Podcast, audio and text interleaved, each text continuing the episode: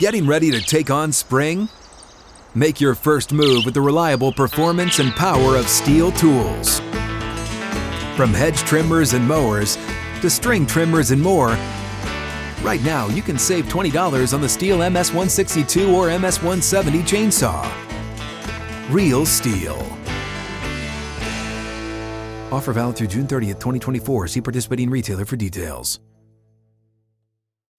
Hello, sunshine. I am Alexi Lalas, and welcome to the State of the Union podcast. Where we look at the beautiful game on and off the field through the lens of red, white, and blue colored glasses. Joining me, as always, my friend, my colleague, my guiding light, a soccer savant and a Fox soccer researcher and writer extraordinaire, David Mosse, ladies and gentlemen, here on this Thursday, December 7th in the year 2023, a live State of the Union going out on all of our social media platforms out there. And why? Because it's a special occasion. We just have come off the set of the Copa America 2024 Copa America draw. And if that wasn't enough just to have David Mosse with us, we also have our special friend, Stu Holden, ladies and gentlemen. Ooh, surprise right guest. Also, right off the set. And thank you, Stu, because I know in a few mere hours you are you are going over to LAX and then immediately on a plane by way of Atlanta to the great city. Yeah, I'm. Hey, I'm racking up these air miles end of year push here. You know, Germany, Spain, Germany, Paris, back here to Ohio, Delta. Let's go. Mosse, how you doing, by the way? Doing well. I know you were in Hamburg for the Euro draw. We got through a draw today without any porno noises during the ceremony. All right. Well, well listen. Uh, unlike the draw, Said deadpan as well. I love it. unlike the draw that we just that we just witnessed uh, with all of the crazy stuff, uh, don't bore us. Get to the chorus. So we are going to go right into the draw. We're going to go through it group by group. We know we're going to spend a lot of time talking about the U.S., but we'd like to, you know, be respectful in terms of the groups that are that are laid out. So we're going to start with Group A. As everybody knows, this is a group of 16, or this is a uh, tournament of 16 teams.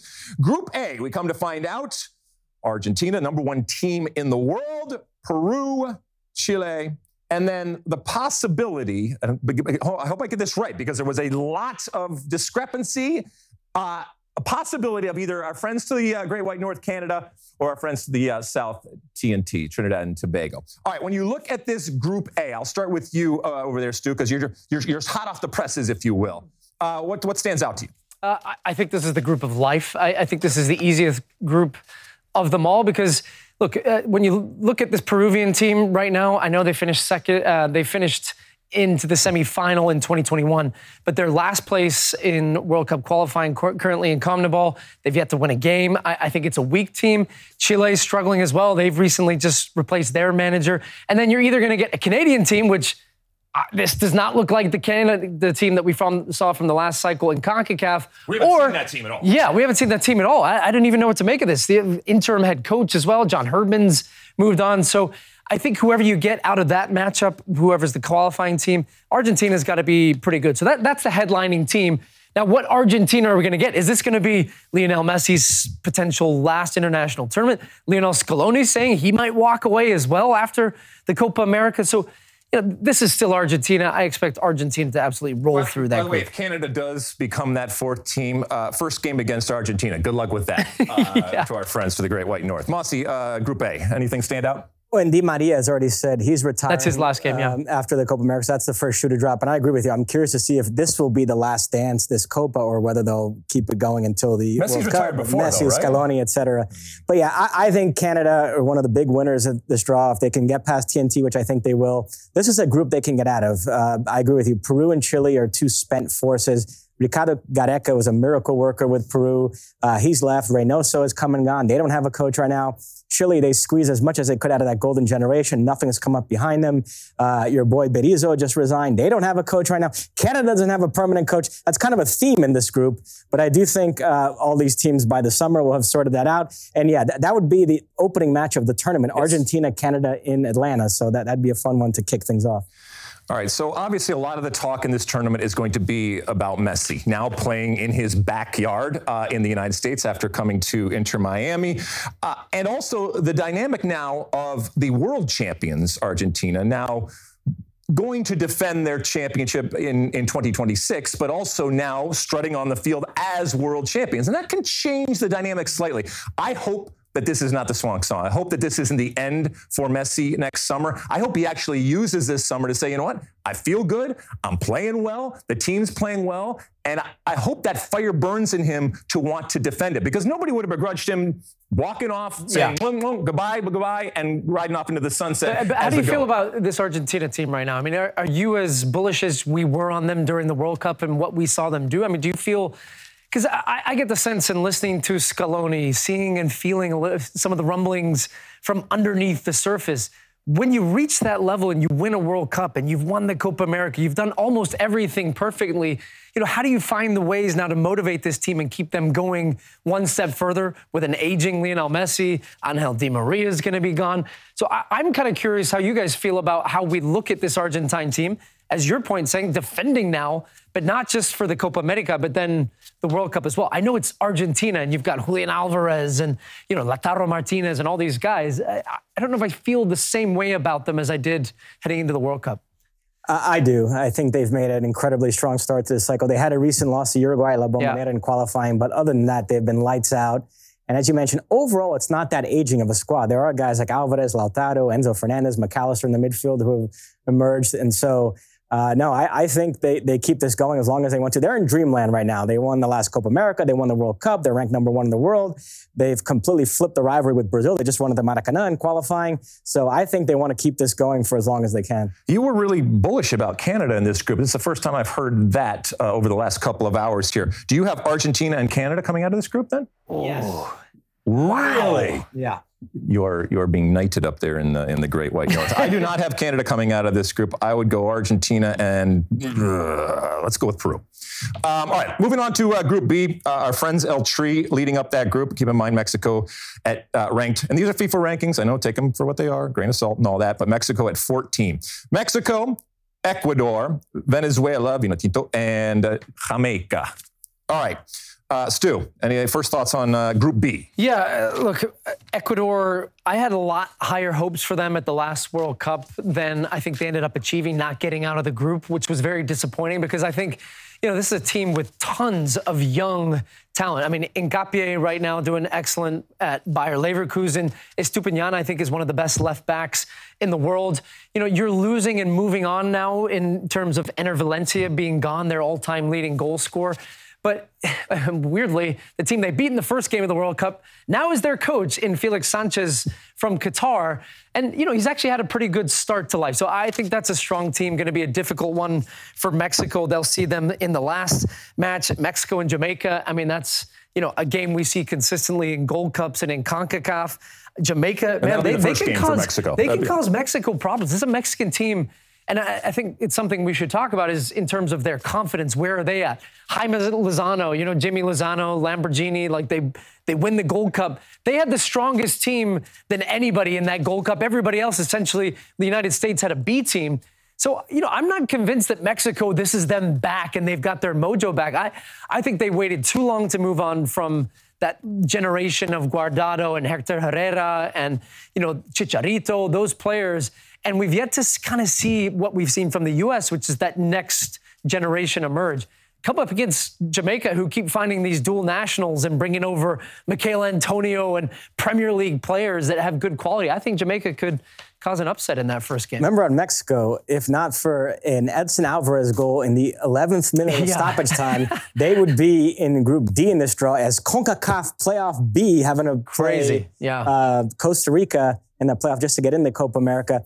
But yeah, you rattled off some of the Ecuador players. One guy you left out is this 16 year old Kendry Páez, who has already scored in World Cup qualifying I think he's a potential story in yeah. this tournament. Oh, uh, Moises Caicedo. Moises Caicedo, obviously. Yep. And Kendry Páez has already signed with Chelsea. He'll go there when he turns 18, where he'll be a teammate of Moises Caicedo. So, yeah, Ecuador, this is a really interesting group, very balanced. You know, Venezuela, they're the only CONMEBOL nation not to qualify for a World Cup. They're one of only two CONMEBOL nations not to win a Copa America, Ecuador being the other.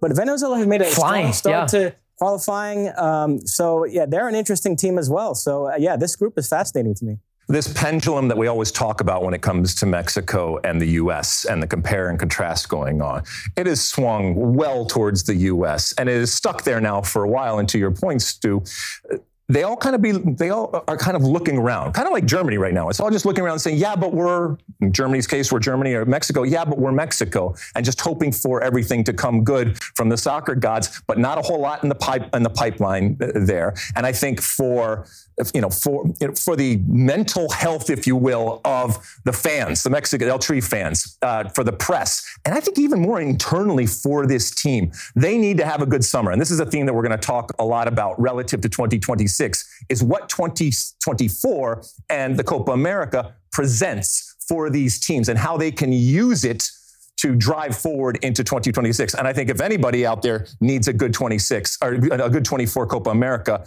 uh, it's Mexico. But they're going to have their uh, their hands full. But right off the bat, they get to play against Jamaica. They know Jamaica. I think they would feel confident playing again in the U.S. And this is the other thing with a lot of yeah, these they're, teams. They're America's but number one home Mexico, team, by the way. Yeah. there's a lot of these teams that have huge, huge fan bases over here, and so the home team, if you will, when we start watching these games next summer, it's going to be really, really interesting to see what the makeup is of this of the uh, of the crowd. How much is for one side, how much is for the other side going forward, and how much an advantage that is. Yeah. All right. Just, uh, just quickly on that though, because I, I think Mosse brought up a point about the coaches at the beginning, and you know, you've got coaches in South America just in, coaches being fired in qualifying. Jimmy Lozano was hired as an interim head coach to lead the team through the Gold Cup. He gets the job permanently. First Mexican head coach uh, now since uh, Herrera, the last one. But if he doesn't do well in the Copa America, fuera, fuera, fuera. out. I mean, it's, it's the same way when you think this is going to be his first big tournament as a head coach. He did well with Mexico in the Olympics, but that's under 23. Now this is this is the big stage. They have to perform, much like Gregg Berhalter. We're going to talk about pressure on coaches throughout these experiences, but if he doesn't get it right, Mexico, they're not afraid to cut that coach, and he's going to be out, and they'll be looking for somebody else to 26. And the way this tournament is set up in terms of the groups, your first games are against the, well, the lower ranked team. Whether they're inferior, it remains to be seen. But a lot of these teams, at least on paper, have the opportunity to build up to that third game when, again, on paper, it is the most competitive going forward. All right. Uh, we're not burying the lead, but like we said, we wanted to be respectful and go through the groups here. Group C, the United States group USA, Uruguay, Panama, and Bolivia. If I am Gregg Berhalter right now, he's probably in a car heading back to a very fancy hotel and maybe a very fancy meal there in uh, Miami. I'm licking my chops. I am saying this is a great group. This is a winnable group. This is a group that is competitive. And I think you said on air today, uh, Stu, that you know you do want to have some competition in this, especially given the fact that we're not going to have a lot of competition when it comes to the, to the U.S. Again, U.S. will play Bolivia first. If the U.S. can't find a way to beat Bolivia, in the United States in 2024 in a Hope Copa America, gone. then we got a, we got much much bigger problems. Then Panama, we know them well. Good team, not a great team, and the U.S. should be favored, and the U.S. should therefore in those first two games. I would be disappointed if they came out with anything less than six points. Two wins right there. So now you're sitting on the opportunity to win the group against the biggest competition, which is Uruguay. Everybody I've talked to in the hallways and, and you guys here, they're not scared, but it's whoa, this is Uruguay. I'm not as scared as Uruguay uh, of Uruguay as, as you guys. Tell me why I'm wrong. Well, look, this is a, a, nation historically, again, going all the way back to the beginnings of World Cups. Copa America is one of the most successful historic nations, especially considering their size. But I think, you know, when you look back at recent World Cups, I mean, 2010, they had a good run to a semifinal. Uh, in the last World Cup, they were not as good as we've seen them before. The one before, they lose to a Portuguese team that was good. But they have real talent, man. You think about Valverde, a player playing at Real Madrid, Darwin Nunez playing at Liverpool, Pellistri is one of the exciting young players at Manchester United. They're stacked from, from front to back. And now they have the one, the only Marcelo Bielsa as the coach. And I think he's found a style that suits this team better than previous coaches have because they, you know, they had a coach for what was it, 30, 40 years is one of the longest standing. Tabarez. Tabarez is one of the longest standing international coaches of all time. But now you've got a coach that is playing a high octane, powerful style. They beat Argentina in World Cup qualifying. They beat Brazil.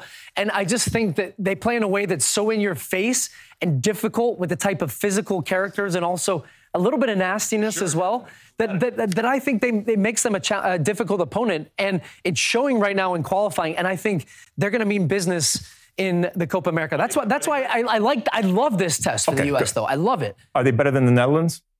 Are they better than the Netherlands? Uh, I, I Because that's like a touchstone Yeah, right now I is that Netherlands game. I, I would take them in a In one-off against the Netherlands. okay, yeah. cool. Mosse? Yeah. Yeah, I think this was a great draw in terms of advancing, but a terrible draw in terms of winning the group. They got the toughest pot two team they could have gotten. In fact, I think Uruguay is the second best team in this tournament behind Argentina. I'm I'm very high on them as, as Stu is. I, yeah, as you know, I'm a Bielsa groupie. So, uh, but yeah, that midfield Valverde, Bentancur, Ugarte, the PSG player. They've got a guy in Araujo at the back who I think is Oh, he's one a- of the yeah, best machine. defenders in the world. The, the center forward dynamic is interesting. Nunez has clearly emerged. He's the top scorer in, in CONMEBOL World Cup qualifying. They, they did recall Suarez for the last two qualifiers. He's now going to Inter Miami. We'll see how he does there. He was just voted, by the way, the player of the year in the Brazilian league. And so, you know, if Suarez is on the team come next summer, is he going to be comfortable just being the understudy to Nunez? Or is, there, is there a discussion there over uh, how they're going to divvy up I those minutes? eh, but to be able to bring off the bench a guy like good problem to. Suarez is pretty good, as long But as he yeah. doesn't take over the show. But it doesn't strike me that he's. it's just something to keep an eye on. But yeah, the way the schedule lays out, the fact that the U.S. and Uruguay play Panama and Bolivia first, presumably they'll both win those two games, and then it comes down to that show, showdown at Arrowhead to see who tops the group. And I think there's a good chance the U.S. finishes second, which could set up a quarterfinal matchup with Brazil, which we'll get to in a minute. Uh, okay, so let's delve a little bit more into the U.S. in particular. Um, we've talked all about the pressure and the opportunity that exists next summer for this U.S. team, and this U.S. team that is, again, I said on air today, uh, they're no longer young. All right, they're no longer green. They've been through a World Cup process. They've been they've been blooded, and therefore our expectations should be higher. I think the person that is under the most pressure is going to be Gregg Berhalter. I think that this is a huge and vital and important summer for Gregg Berhalter. So much so that if it does not go well, I think that there is a change made. Keep in mind, this is a Gregg Berhalter who was given a second chance, and a lot of people felt that he didn't deserve that second chance. This is a Gregg Berhalter who I think is on a short leash when it comes to Matt Crocker, who hired him. And not that he didn't hire him because he felt he was the best to do the job or that he didn't feel that he would get to 2026. But if there ever came a point where he felt it was not heading in the right direction, not only do I think he would do it, it's his responsibility to do that next summer. And if it does not go well for the U.S. and Gregg Berhalter, I would absolutely see U.S. soccer making a change here. And you know what? It would be legitimate. That's how important 2026 is to this team and obviously to the sport. You cannot afford to screw around when it comes to 2026. And so if you even have an inkling that it's not going in the direction that you wanted to do, you have, a, like I said, you have a responsibility to make the change. And I think Gregg Berhalter understands But that. But also, your only time to make that change. True. Really, I, I, if you, if you want to give a new coach an opportunity to have a longer leash, and look, we, we can't overstate enough that this is the biggest moment for the United States before the World Cup. The only real time. Look, friendlies are friendlies. I, I know you can schedule against some of the best teams in the world. When you're playing them in a friendly environment as opposed to a game in a knockout situation with a trophy on the line, it's not even Or even qualifying process. The Even a- qualifying uh, yeah. process the same. The intensity is not the same. And so now for this team, to your point, have played one major tournament now at a World Cup and have had some pretty good performances, but yet there's no marquee win. There's no marquee performance that has gone along with the three points and a big win where they can look back and say, you know, the England game I thought was excellent, but it was a tie, 0-0 tie. We didn't score, we didn't create enough chances. The Netherlands game, sure, there was some chances. Pulisic should have scored the chance. We lost. We got smashed at the end of that game.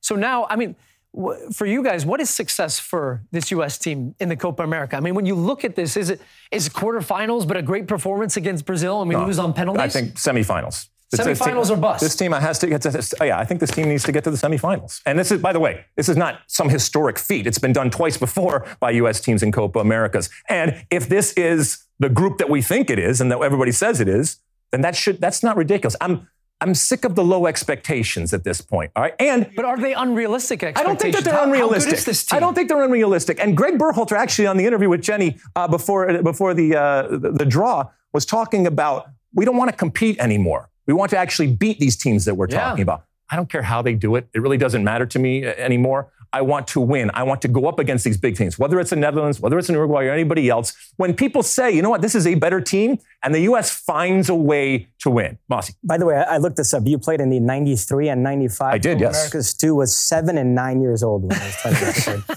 Uh, Appreciate that I, I think this draw uh, makes it completely unacceptable for the U.S. to go out in the group stage, but a bit more acceptable to go out in the quarterfinals. If they presumably would be Brazil or Colombia in the in the quarterfinals, if they play well, lose a close game to one of those teams, I, I don't think Gregg Berhalter would be fired off that. I think we're all projecting onto Matt Crocker the way we think things should be, but I've not gotten any vibe from him that this Copa America is that make or break, semifinals or bust. He went through that exhaustive process. He rehired Gregg Berhalter, felt like he was the right guy to steer the U.S. for another cycle, 2026. Yeah, if something disastrous happens before then, he would pull the plug on it. But I don't know that losing a competitive game to Brazil and a so Copa you're America satisfied with moral victories going forward. Sure. Well, that's well. We'll get to your Brazil in a second here, but evidently that's that's the attitude going forward. Um, uh, when it comes to anybody else in this uh, in this group, uh, does everybody agree here that those first two games there should be an expectation of winning, getting six points in the yeah. first two games? Yes. And so then it comes down to that uh, to, uh, to, that third game. And to your point, the possibility exists that if you don't finish first in the group, that you end up playing Brazil. I was very impressed by the way Panama smoked Costa Rica in that Nations League quarterfinal. Oh, listen. Panama's a good team, not a great team. The U.S. some trouble yep. over the years, so yeah, no, absolutely. That, that, that's not going to be a 3-4-0 game for no, the United no, States. No. I mean, this Thomas Christiansen's a good coach. They went to the Gold Cup final once again. They knocked out a U.S. B team, B slash C team in the Gold Cup, but eh, there's history there. That's going to be a lot of emotion. That's going to be an intense game. But I don't think, in terms of the way that the tournament is set up, it couldn't set up any nicer for the U.S. The, the weakest opponent in the tournament in Bolivia first, Panama second, going to be a little bit of a bloodbath. But, you know, this is something we talked about a little bit on the broadcast. Part of a tournament as well is that there's tournaments within the tournaments. So you have the group stage, which is the beginning, but it's about setting yourself up to then be successful in the knockouts. And as a coach and as a team, you have to find a way to be able to peak in the right moments. So I think the U.S. has got to think about, like, let's say they win, they get three points against Bolivia. They get three points against Panama. You've now booked your ticket to the next round. It gives you a little bit of liberties to think about that last group match against Uruguay and the way in which you approach it personnel wise to think, look, do we go for it here and we smash through and give it our all against Uruguay? I'd like to see that because I think these are our only chances to play these teams. So maybe you play a little bit of a weaker team against Panama, but then you're risking the last game. But this is about Gregg Berhalter learning how to play his way through a tournament. You know, Lex, load management, your favorite. Oh God, favorite don't thing. don't start me. Don't start me. Don't think me. Okay.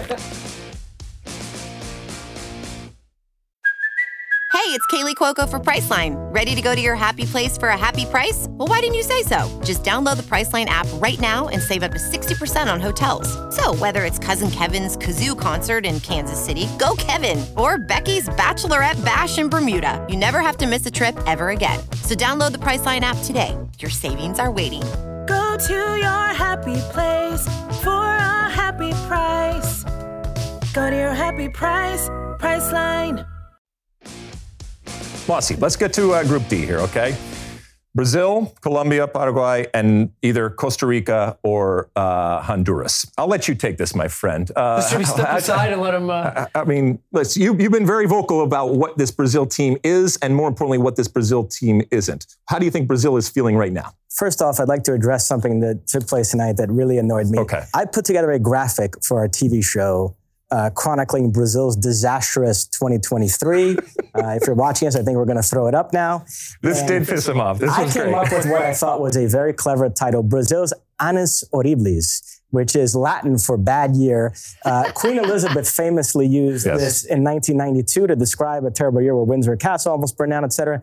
Um, and both our producer Johnny Araya and our graphics person Mark Mason thought that said anus. Yeah, I thought it said Brazil's horrible anus. If I'm being honest, yeah, it works either way. uh, and thought it'd be inappropriate to put on television, so they changed. It. I think they said Brazil's bad beat. They're not cultured. would have They're not announcing it. I've been saying that we have to start hiring more cultured people right? at Fox. I'm trying to elevate things, and I'm dealing good. with these imbeciles. Uh, but okay, listen, um, a couple things. We, have talked about the coaching situation at nauseum. The decision to wait for Ancelotti until the summer of 2024, and it doesn't sound like it's even a sure thing that he's coming. So, so that that was absolutely chaotic. But a point I made recently on the podcast is there's a larger, more macro issue with Brazil. Brazil is becoming a country that produces lots of good players, but not as many great players as they did in the past. There's a quantity over quality element to Brazil's talent pool. Uh, I have some theories as to why. I think it has to do with some of the issues regarding the structure of Brazilian football. I mentioned that on the pod. Alexi didn't totally buy what I was saying, but whatever the reason why, I think we all agree. And in fact, you made that point on TV tonight that when you look at Brazil lineups now, lots of good players, but from a star power standpoint, it doesn't pop as much as it used Yeah. to. It, and so much of that is fallen to Neymar's shoulders. And I think it, it's why it makes sense that he feels so much pressure when he's wearing that great yellow shirt. And if he doesn't produce the moment, then Brazil aren't on the same level. And, you know, that's why you see the emotion from him. And now he's injured out with an ACL. And I watched this Brazilian team over the past couple of games. And sure, the game against Argentina, you know, there, there's fight, there's there's bite, there's kicking, there's shoving, there's pushing, there's red cards, there's you know, there's everything. But yet, I don't think for a single second, and I know we talk about pendulum swinging, that Argentina stand on that field now and they look at Brazil in the Maracanã or wherever and they think, "Oh man, I don't, I, don't think we got a shot today." They went and beat them for the first time in Brazil's history. That stat blew me away. That, was their first home loss. But you know, whether it's Vinicius, Rodrygo, Richarlison, uh, Gabriel Jesus, all very good players, but none of them in the category of phenomenal. You know, the Romario, Cafu, like it just doesn't. I just don't look at this team in the same way. So. To me, I, I'm interested what, what really comes of Brazil now in this next cycle because it's been what since 2002 since a World Cup. Last Copa America was 2019, but yeah, eh, they're not in the same level. the silver lining of the Neymar injury is I'm hoping it creates the space for somebody to emerge. And we might see it at this Copa America. Could it be a Vinicius or Rodrygo or somebody even younger like an Endrick or a Vitor Roque, two players who your Mallorca are going to be facing in La Liga pretty soon. Um, so yeah, I think that's the story. Are we going to see some some new players emerge or players like Vinicius and Rodrygo take a step forward and show that they can carry that responsibility? So yeah, it's a fascinating How much tournament of this do you feel Brazil. is on the coaching situation? Because never in my life did I imagine Brazil sitting there waiting No. for a coach to come and coach for well, them. I mean, this is Brazil. It's ridiculous. Well, you know, they, they a, after the latest World Cup failure, there was this feeling that the time has finally come for Brazil to hire a foreign manager, that it's not working with Brazilian coaches. There's this feeling in Brazil that Brazilian coaches have fallen behind and you really need an elite manager if you, you got to look elsewhere. And so they they landed on Ancelotti. He's a guy that was receptive to the idea of coaching Brazil, but he did have this stipulation. He said he'll he'll serve out his contract at Real Madrid, which runs until the summer of 2024. So then you know, it became this issue. Uh, the Brazilian media does talk out of both sides of its mouth sometimes because Brazil has had cycles where they were lights out in qualifying, won Copa Americas, Confederations Cups, Olympics, but then they bomb out at the World Cup. And the consensus is, well, the cycle was a failure, then uh, nothing else matters other than the World Cup. So the Brazilian Federation did take the long view for once and say, the best manager we think we can get to win the next World Cup is Ancelotti. So we'll piece it together the first half of the cycle. Who cares if we lose a bunch of games there? As long as he takes over come 2024 and he leads us to the next World Cup, the story could have a happy ending. So it's an interesting approach. I mean, it's a larger philosophical debate about how important is having a coach in place at the start of a cycle for that four-year project. Um, you know, you guys are talking about the U.S. possibly firing Gregg Berhalter after the Copa America. Then you'd have to bring in somebody with just two years left until the World Cup. So the U.S. will be confronted with that dilemma too. So yeah, so it's a very interesting conversation as far as what's going on. You, you look like you're dying to say he's- something. what he's doing is just winding up, ready to unleash on Brazil right I'm, now. I'm done. I'm done with Brazil. All right. I mean, if you're playing the drinking game at home, uh, Janet Jackson, what have you done for me lately? And they haven't done anything for anybody lately. And I think that they are living off of this yellow jersey and they're living off of this past and this history. And to your point, they don't scare me. They don't scare me individually, and they don't scare me as a as a team right now. They're a bunch of posers, um, and I think that they're a bunch of paper. Ti- how do you say tiger in Portuguese? Chigri. Chigre. They're a bunch of paper chigres. So, so we we keep saying, oh my God, the U.S. could end up facing Brazil in the quarterfinals. But you would say, bring it on. Exactly. Bring it on. And if rumors are to be true, and our own uh, uh, um, Doug McIntyre. So sorry. Dougie Mac, we had all his nicknames for him today on, on set. Uh, Doug McIntyre was reporting that there's a possibility that the U.S. could actually play Brazil before the tournament starts. So maybe they'll get two bites at uh, Brazil going forward, or maybe, Maybe they just win their group. You know, no, I am I am not buying this Brazil team. It doesn't mean the U.S. can't lose to them, and it doesn't mean they're not talented right now. But we've given them the benefit of the doubt now. Why am I the Brazilian that you Brazilians need in order to say this? This should have been said a long time ago. We should acknowledge the other three teams in this group. Fine, go ahead. Colombia on good form. Colombia. Yeah, Uruguay. Colombia, who recently beat Brazil in qualifying thanks to a double by Luis Diaz. Remember how great he was at the last Copa America? Some of the goals he scored in Yeah, that tournament. The bike. Oh, yeah. unbelievable. He was the breakout star of that tournament. He's blossomed into an even bigger star since then with Liverpool. It- it is amazing, though. Colombia missed the last World Cup, which was shocking to everybody. They had a stretch in qualifying where they went seven straight games without scoring a goal Crazy. which seems impossible with players like James Rodriguez and Luis Diaz and Juan Cuadrado. Um, and but no, but I, I think they, they're looking pretty good so far in this cycle. They've got a coach Par- Nestor Paraguay Lorenzo. A, a mess at the moment, though. Yeah, Paraguay. Um, you know, they can be frisky. Uh, if Enciso comes back healthy, Miguel Almiron, they've got some guys. And then uh, I think Costa Rica or Honduras is cannon fodder in this group, whoever gets Yeah, agreed. Well, listen, uh, when we're talking about this this uh, this tournament in totality, I think it's really really interesting that obviously you know these two uh, these two confederations are coming together for this special Copa America. I think we can argue about Brazil and Argentina something like that, but if you're coming uh, coming at it from a CONMEBOL type of perspective, doesn't matter who wins as long as it is a CONMEBOL team. Because God forbid, from their perspective, a guest team, yeah. a CONCACAF team, I guess they're all guest teams, even though they've been playing in the US. God forbid a CONCACAF team were to win. How sweet would that be if it was the United States and Gregg Berhalter, who ended up being the champions of South America? That would be unbelievable. I would love, love, love to see that. And I know, even though this tournament is being held in the United States and they love the money and the eyeballs that the U.S. brings, you think the way this whole draw was handled tonight, there was an element of CONMEBOL flexing its muscle a little bit. We're not going to have an American up on stage. What the hell was The that? all graphics about? are going to be Estados Unidos. It's not going to be USA. I know you you guys had a big Oh, issue with that.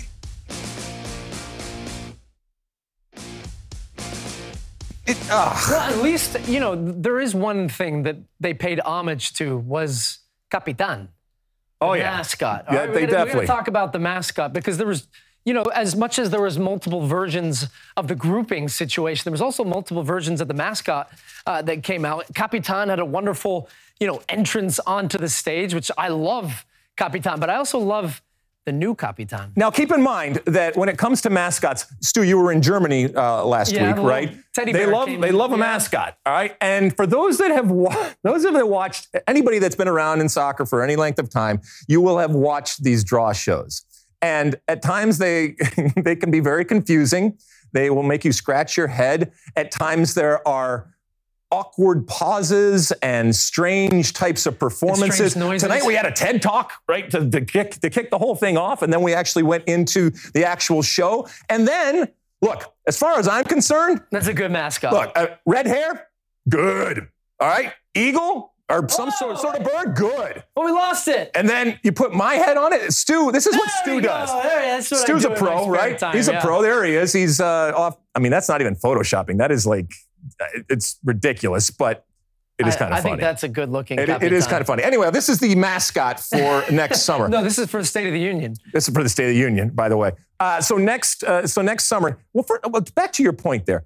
I, I know we joke about it a little bit, but why wasn't there an American on stage uh, as as a as a host? Why not you? You were part of that team that uh, made it to the semifinals in '95, a run that did end against Brazil, by the way. I'm I'm a pretty good ball picker. Oh, no, you're the- you're Oh, there's some highlights of that game. '95, Brazil, USA. Whoa, look at Yeah, look at you, guarding Edmundo, the animal. No, the animal. The animal. Look at this crap. Oh, is that Aldair with the no, that's not my guy. No. Who's, Aldair. who was in goal there? Was that Uh, Miola? That's Kasey, I think. Where's Kasey?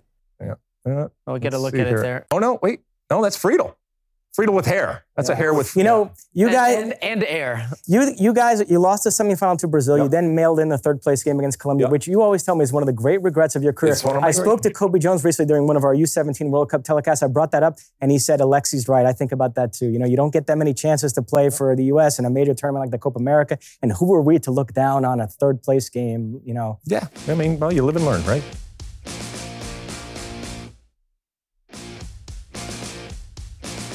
All right, listen. Uh, next summer is going to be fun. Uh, we've we've talked about the fact that we are going to have breakfast or brunch, if you will, with uh, the Euros, and then segue right into lunch, dinner, dinner, whatever you want uh, when it comes to uh, Copa America. Uh, again, we now know much better what this pathway looks like for the U.S. As we start to start to wrap this up, and it's starting to sink in as to who they're playing, what's going to what's going to happen here. I think we all would want, uh, and I think expect, be quite honest, that this is a success as a tournament. We saw what happened in the Copa Centenario, raised a tremendous amount of money, uh, and it was incredibly successful. And again, as a uh, as a kind of opening band to what is coming in 2026, this is going to be fun. This is going to be a fun, yet another fun so- uh, summer of soccer going forward. Are, are there any things that you haven't talked about today that you're looking forward to now as we I- as we hit the next 11 months? I just think is if you're a months, six U.S. fan and you're starting to think about, you know, what what should you be looking for when it comes to this tournament? I mean, like the biggest concerns for the U.S. are depth. I think we have a pretty good starting eleven. I, f- I feel good about the little pieces and decisions we have to make. But what does our roster look like from now until 26, from 12 to 18? That that I think is going to decide how far we can we can really go. So that's one thing to be looking for. The second part is how does this style continue to evolve now for Gregg Berhalter to not only you know, against CONCACAF opponents look good, dominate with the ball, but against big teams, find ways to win. Because I'm with you. I'm tired of the let's look competitive and let's talk about oh, wow on Black Friday we looked so good against England, but we tied. Let's beat these teams. Let's have a marquee performance, a marquee win for this team to look at as kind of the measuring stick of where we should really be going forward. So I, I'm excited because I think we finally start to get some real answers. what are you looking for, my friend? You mentioned the U.S. has a strong starting 11. An 11 that, if it was up to you, would it have Timmy Weah at right back? That was a big take you Yeah, dropped you on, know, on our show tonight. I, I'm trying to get the best 11 players on the field. All right. That's ridiculous. Uh, Can I just say, my, my, Sergiño's thrown his you know toys out of the stroller, so he's he's on the bench for now. my one larger point um, is that given that World Cup qualifying has already started in CONMEBOL, this tournament will be occurring against the backdrop of World Cup qualifying, and it's taking place in the country where the next World Cup is being held. I really feel like this Copa America is part of the run up to the 2026 FIFA World Cup. It really gets us in that mode and thinking about that even Who's going to win? The Copa America? I'm going to go with Uruguay. Jeez. Really? Yeah. You're really, you're really like, ah, God, he's You? really, he's really smart. That's why I. Uh, although, can I just say something? Uh, oh man, I. uh, Stu tried to pass Uruguay off as a sleeper on Oh. our show today. That's a joke. N- not since Doug McIntyre picking Germany as his World Cup dark horse have I heard something so ridiculous. What we've seen from Uruguay in this most recent qualifying cycle, you would have had in the last Copa America would have been what? All right, so who are you Argentina, picking? Who are you picking? Who are you picking? I'm going to go with Argentina. You're going to go with Argentina. So now Uruguay and Argentina have been picked. I'm not going Pick with the Brazil. US. Pick the US. Huh? I'll, I'll pick the U.S. I'll even pick Mexico. U.S. or Mexico, yeah, but I'll pick. U.S. Right? All right. Listen, a couple of things, uh, and I mentioned it on the uh, on the broadcast today that I'm looking for in 2024. Uh, number one is continued competition. Uh, there can be nobody that is set in stone when it comes to this group, and I know again we have fostered this group from little seedlings, and now they have grown into these incredible trees. But I don't want us to get complacent. I don't want Gregg Berhalter or that staff to get complacent. And if there is somebody else that emerges over the next couple of years, and I hope that there is, we have to be able to say, you know what? You took us this far, but there might be somebody else uh, that's better. We might see them next summer. Who knows? We might see them in the, in the two years leading up to 2026. But I want that type of uh, type of competition. The other thing I, I mentioned is the drama. I think we've had enough drama off field. I'm talking about off field drama for this team to last a lifetime. All right. So I want this to go. It's never going to go perfectly, but I don't want to have to deal with all the crap outside. Save the drama for your mama. All right. I don't want to have to deal with uh, parents uh, getting involved. I don't want to have to he- deal with Gregg Berhalter off in a TED talk doing that kind of stuff. I don't want to. I don't want to talk about. I don't have to deal with lawsuits or anything like that. I want to concentrate on the task at hand because that's how important it is. From your lips, my exactly. friend. That's how important it is to soccer. Uh, to soccer going forward. And in order to do well in 2026, as I mentioned. I think this U.S. team and Gregg Berhalter have to use 2024, and that's why it's so important next summer. So those are things that I'm wishing for when it comes to 2024. Last question. beyond. I know you're heading to Columbus. Who do you got winning MLS Cup? Oh. Look, I, I was doing my work this morning ahead of the game, and I, I think a lot of the stats are favored in Columbus's way and the way in which they're so good at home. Uh, they're a team that has scored the most goals at home, yada, yada, yada, down the list. I just think that LAFC have got a little bit something different. Could be Carlos Vela's last game for LAFC, could be Chiellini's last match as a professional. And I think having the experience from having won last year and the way in which they did, I think they walk into lower.com stadium and they say to the crew, thanks very much. I think you're going to get LAFC repeat. Wow. You? I do too. I Yeah? think so too. But I, but I will say this. You know, we were in Columbus for the last MLS Cup. Yeah. And What, 1,500 people there or It something, sucked. right? I yeah. mean, it sucked. It was in old MAPFRE Stadium, and there was a limit because it happened right smack dab in the middle of the uh, pandemic. 1,500 people limit uh, there. I am glad that Columbus is getting to celebrate what they have done, their resurrection. Uh, they have risen from the ashes, coach, if you will. Wilfried Nancy, Incredible Wilfried yeah. Nancy, that, uh, that organization, the ownership, obviously that incredible community, a wonderful uh, new stadium and environment uh, that they have down there that, uh, that is going to be on display. We'll see if they are, at the end of the day, also champions. But regardless, I mean, this they has were been down wonderful. 2-0 against Yeah. the number one team in the league and came back and won. So who have you got? LAFC. Let's make it three for All right, three. so three LAFC. The betting the betting odds have it very even, Really? with maybe a slight little nod to Columbus. All right, so you're off to LAX and off to uh, Columbus. Do you take any sleep aids when you go uh, do an overnight Uh, flight or you have melatonin here and there, yeah. Really? Yeah, but you know me, man. I run hard all day and then I That's just true. That's crash. true. Well, listen, we appreciate you uh, spending a little time, extra time. I know you could have been with your family. I'm going to do an uh, AMA. I'm going to do an Alexi AMA Oh, nice. from, uh, from When- the Red Eye. There we go. 37,000 over- yeah. feet. There we go. Hello, Ask Stu anything. Hello, sunshine. For all of you that are up in the middle of the night, Stu's up there cruising across this beautiful land from coast to coast, or at least from, to the uh, to the Midwest over there. All right, safe travels over there. We will watch you this Saturday on MLS Cup. Can't wait to see. Uh, Thanks for can't wait having to me, see gents, that. as always. Thanks to everybody that's tuned in. Uh, we are doing this, uh, as we said, on all the different platforms out there. We will continue to do it uh, going forward. We have a good time. Uh, thank you for everybody that is uh, that is tuning in. Th- this is exciting stuff. Um, and while I know we sometimes talk about problems that we have and when it comes to soccer on and off the field, there is so much more good, positive stuff going forward. And whether it's Copa America uh, or anything else out there, the future is bright, my friends, on and off the field. Keep reviewing and writing and subscribing and doing all the different things you do when it comes to the State of the Union podcast. Myself and my good friend uh, David Mosse here. Until next week, when we'll be back with more State of the Union podcasts. Size the day.